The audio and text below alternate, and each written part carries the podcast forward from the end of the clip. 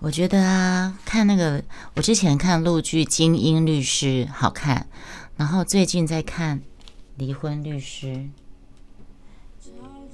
也蛮好看的。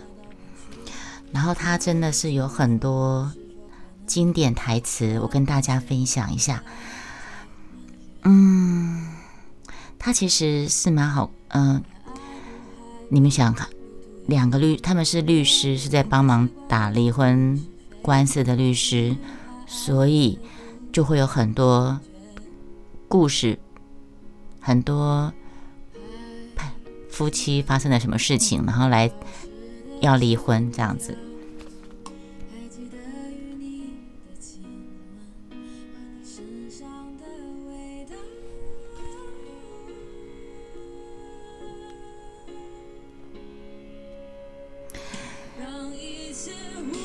人啊，会难受都是因为不自由，觉得不自由都是因为自己的欲望膨胀。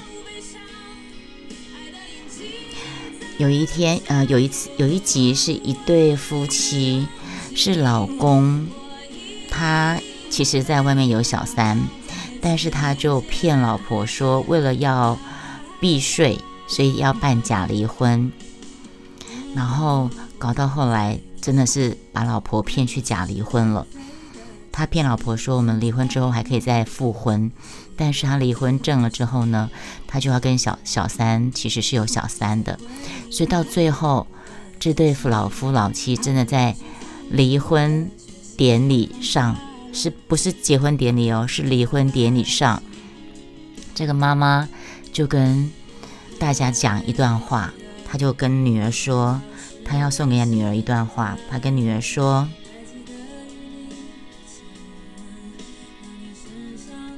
你要爱你自己，你要为你自己投资，你绝对不要在婚姻里面忘记你自己，因为你如果在婚姻里面连你自己都忘记你自己的时候，你的男人一定就会慢慢的把你忘了。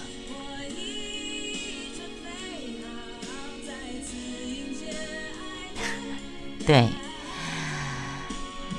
然后有一段男主角跟女主角的爸爸他们在 喝, 喝酒聊天，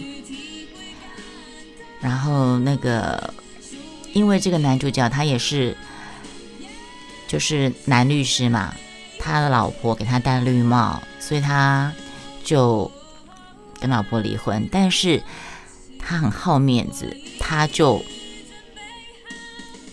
理由是他自己有外遇，他没有办法让别人知道他是因为他的妻子给他戴绿帽他才离婚，所以他净身出户，他失去了房子车子全部给他太太给前妻，然后他离婚，所以这个男主角从此就呃抱持不婚主义。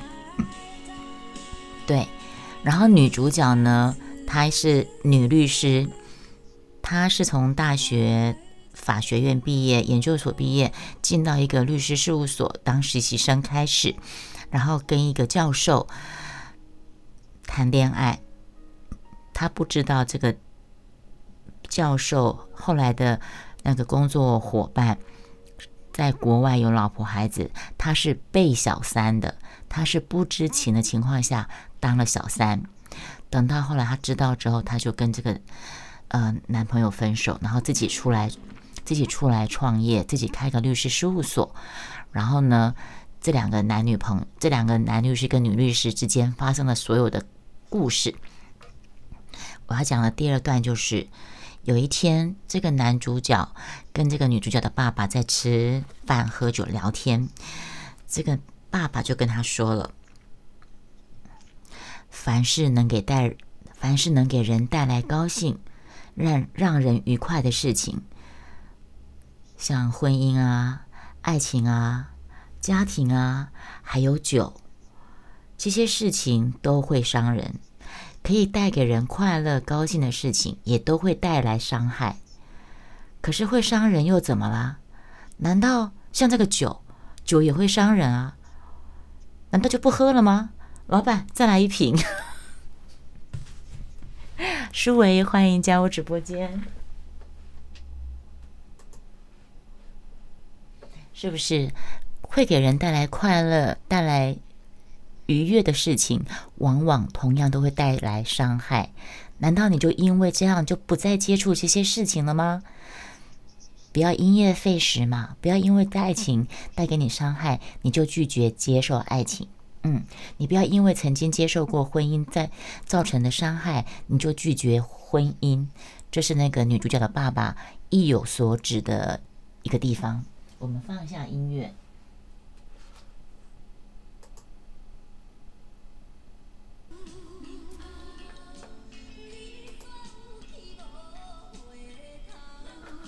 不好意思啊，我怎么会听到这首歌？你们知道吗？因为在《离婚律师》里面也有放这首歌。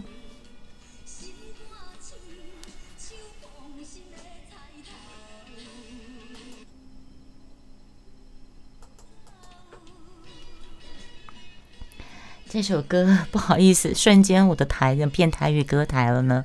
因为在《离婚律师》里面，有一天男主角、女主角在 K T V 唱歌，唱歌唱唱。突然，突然就唱了这首陈小云的《艾丽娜对狼照》。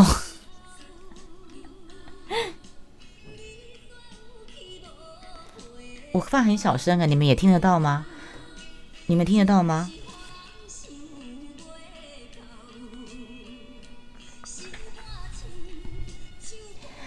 呃，我跟你们讲一下哈，我们现在继续分享。当当这个男女主角后来发展到男女朋友的关系，那女生就以为说是要定下来的关系，结果男生跟她说，我觉得男女之间最好的关系是朋友。你有听到声音吗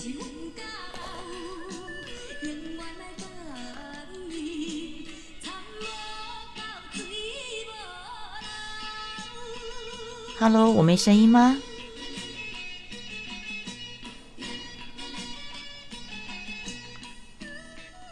哎，是没声音吗？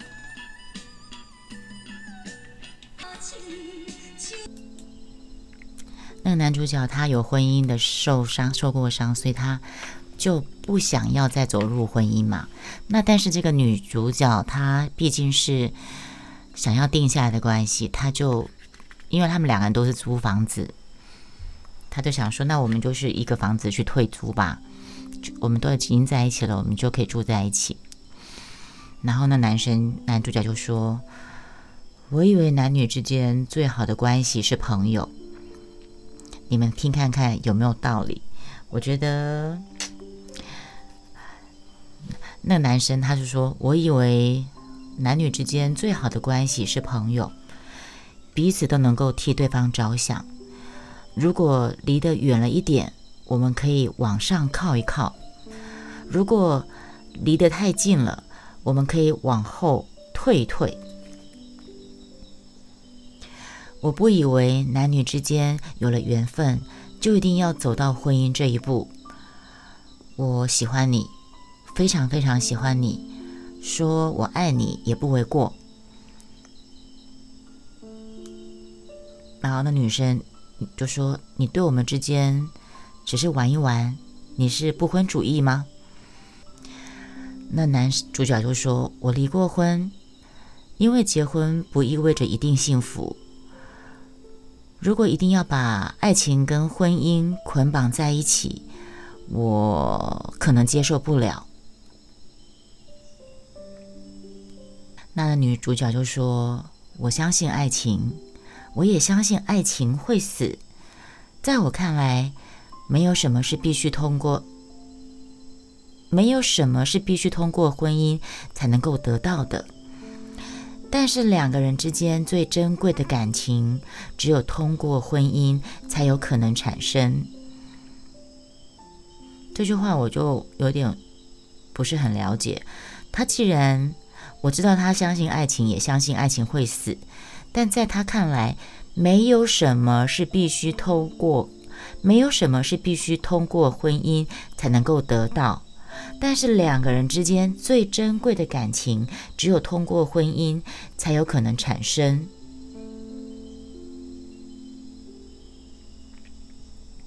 这个我有点不太懂，结婚还是会离婚？离婚结婚的成本太高。对，对这个男主角来讲，他已经经过一次离婚，净身出户，房子车子全部给前妻了，所以他想要维持，他可以接受感情，可是他不想要接受婚姻了。对，好，那在这个离婚律师里面呢，有另外一对 couple， 那这对 couple 那个老公不小心有个小三。为什么说不小心呢？因为这个女小三是他们共同的大学同学，以前就喜欢她，但是这个男生选择了后来的老婆。这个女生出国了一趟，回来之后，在她老婆怀孕生孩子之后，这个小三就刚好趁这个老公呃工作职场失业，他就帮助他，然后反正后来他就变小三了。然后这个老婆知道之后呢，就找了女主角这个律师跟他聊，说他觉得他老公好像外面有女人，但他还不是很确定，那要怎么办呢？然后那个女主角这个女律师就跟他说，婚姻碰到外遇这种事情，你要分两种。哪两种呢？一种就是婚姻中的小感冒，可能就是发个烧、出出汗，过一阵子不舒服，感冒好了，那个外遇就结束了。那另外一种可能是癌症、肿瘤，没办法，很快就好了，或许好不了，那就必须割舍，就必须要离婚。嗯，就这样。对，云峰说的，他说的感情的证书就是结婚对女人来说，不合则离，大自然的规律。但为感情负责任其实并不是结婚，有的结婚后出现冷暴力，冷暴力要说不好，只是彼此不说话而已，也不是有小三。云峰，你说还真真说对了。我表姐跟我有个表姐跟她老公之间就是冷暴力，分居，分居，分居到她老公走掉都没有离婚。对，她就是老公完全冷暴力。嗯。当然每对夫妻之间的事情都是呃，一定是有双方共同的问题，但是他们后来的到发展到最后，就是老公完全是冷暴力对我表姐，嗯哼，然后两个人是分居状态。对，小孩两个女儿，小女儿才小学三年级四年级就分居，分居到现在她都已经当外婆了。对，大自然的规律，没错。然后啊，那个女主角的妈妈跟爸爸也是另外一对很有趣的一 个, 一个角色。她爸爸因为有一天去做健康检查，然后检查出好像疑似癌症，他就认为自己好像呃。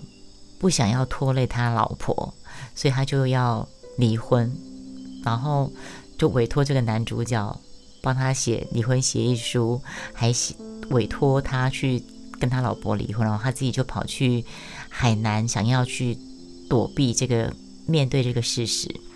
然后他老婆知道之后就说说了一句很好笑的话，他说离婚没门儿，在我李春华的人生字典里，没有离婚这两个字，只有丧偶。你活着是我的人，你死了，你还是我的死人。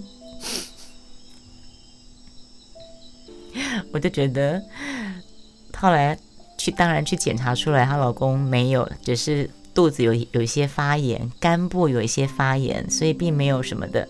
她就说，这是我听过最感人的情话，在我的人生字典里没有离婚两个字，只有丧偶。你活着是我的人，你死了你还是我的死人。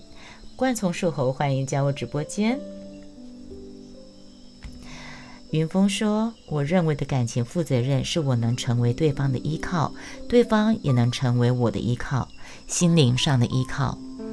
嗯，我也觉得真的真的是如此。我觉得那纸证书真的不能够代表什么，也真的是如此。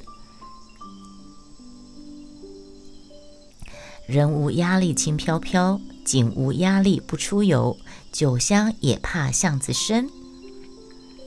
嗯，好，然后又有一段话是，呃，一个作家，他的老婆要跟他离婚。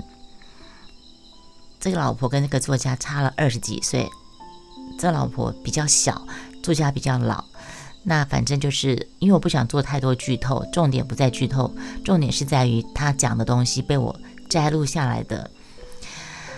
那个作家有一天跟这个女主角就讲了，爱是相互的，爱是不能够强求的，不要因为你付出了，对方就必须得接受。爱不是彼此相互的煎熬，而是要让所爱的人因为自己而幸福，而不是因为自己而痛苦，强把人家留在身边。这并不是爱，这是自私。只要爱过，就应该感激彼此之间给过对方曾经的爱。假如有一天你不爱了，相爱过的人永远不要因为现在不爱了就产生仇恨，这样是不对的。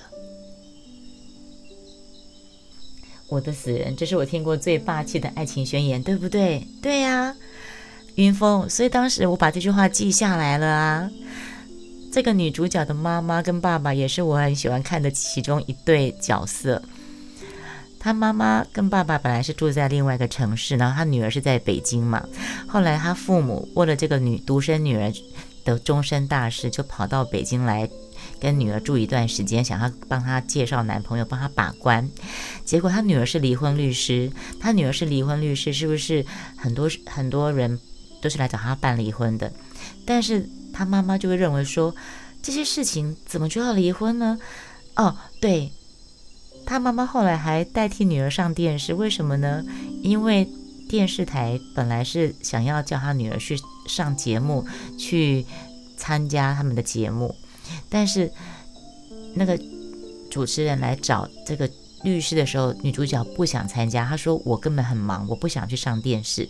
结果他妈妈就跟这个记者主持人、呃、聊开了嘛，聊到最后他妈妈比他女儿更会讲，因为他妈妈是站在一个过来人，有人生历练的人，他来分析很多事情，头头是道。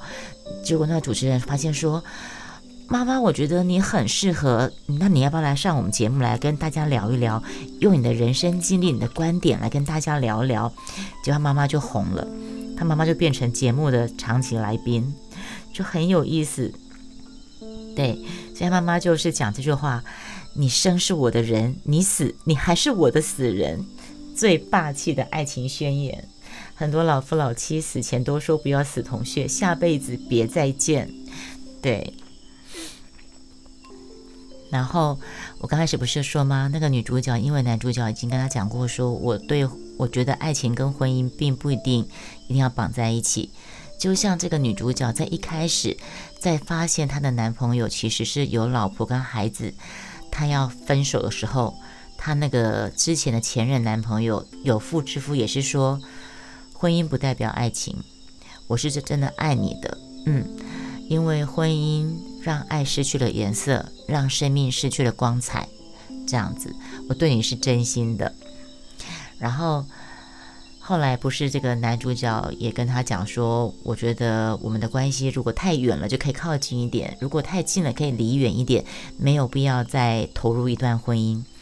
然后有一次这个女生就反过来反过来反常的男生，他就说，有的时候我们女人啊，并不是真爱一个男人，只是因为好奇心或者是虚荣心，更多时候呢是出于无聊，就像路边遇到小猫小狗了，闲来无事会上去逗逗，但不一定真的是想要托付终身。女人在没有遇到真正自己心爱的人之前，一般都是这样逗逗玩玩的。还有什么？谈恋爱是跟对方的优点谈恋爱，结婚是跟对方的缺点过日子。谁不会犯错呢？关键是还爱不爱对方，还能不能够一起解决问题。这就是我之前我前面讲的说那个呃女律师的闺蜜，她的老公不是后来有短暂出轨嘛？但是她老公其实是一直想要回到这个家庭，但是她老婆一直不原谅她，所以就有一个长辈去跟她讲说，我刚才念的东西，谁不会犯错呢？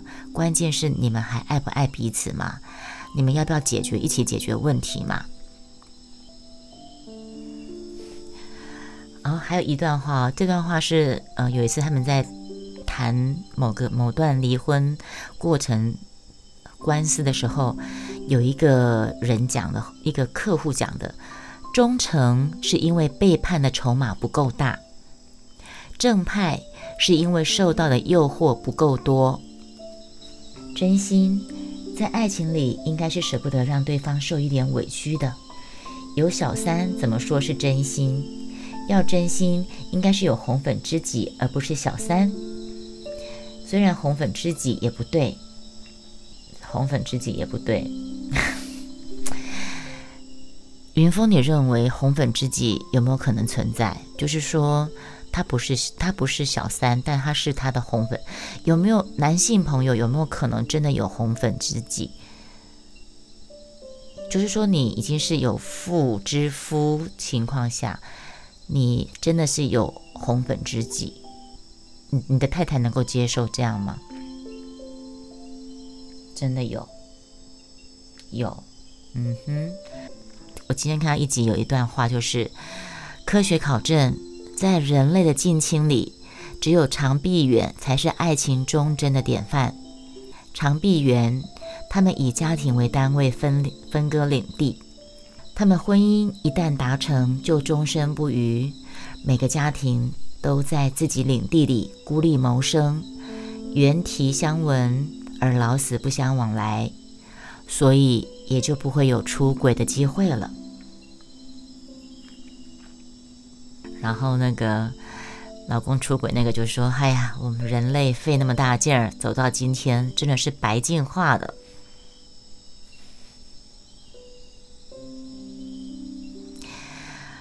嗯，我的最后我的笔记，因为我还没有看完整书，我最后一段笔记是，其实我前我前十集的语录我都没有抄下来，我只是到后面这十集，我突然觉得说，他有好多话都好值得把它记下来。男人就是这样，一旦迷恋海洋，再美丽的港湾也留不住，因为大家不都说家庭是港湾吗？家庭是你的避风港吗？家庭是男人的避风港吗？然后男人就是这样，一旦迷恋港海洋，就算再美丽的港湾也留不住它，除非有一天，什么哪一天船到年限了，扬不起帆来了，他才会想要回家，是吗？扬不起帆来是才要回家是怎样？已经不举了才要回家是吧？已经变废人了才要回家是吗？太好笑了。但那很危险，红粉知己大部分只差没有性行为。哦，そうですね。好，以上就是我们今天的节目，谢谢大家再度来到老文青的怀旧电台，我们下次见，拜拜。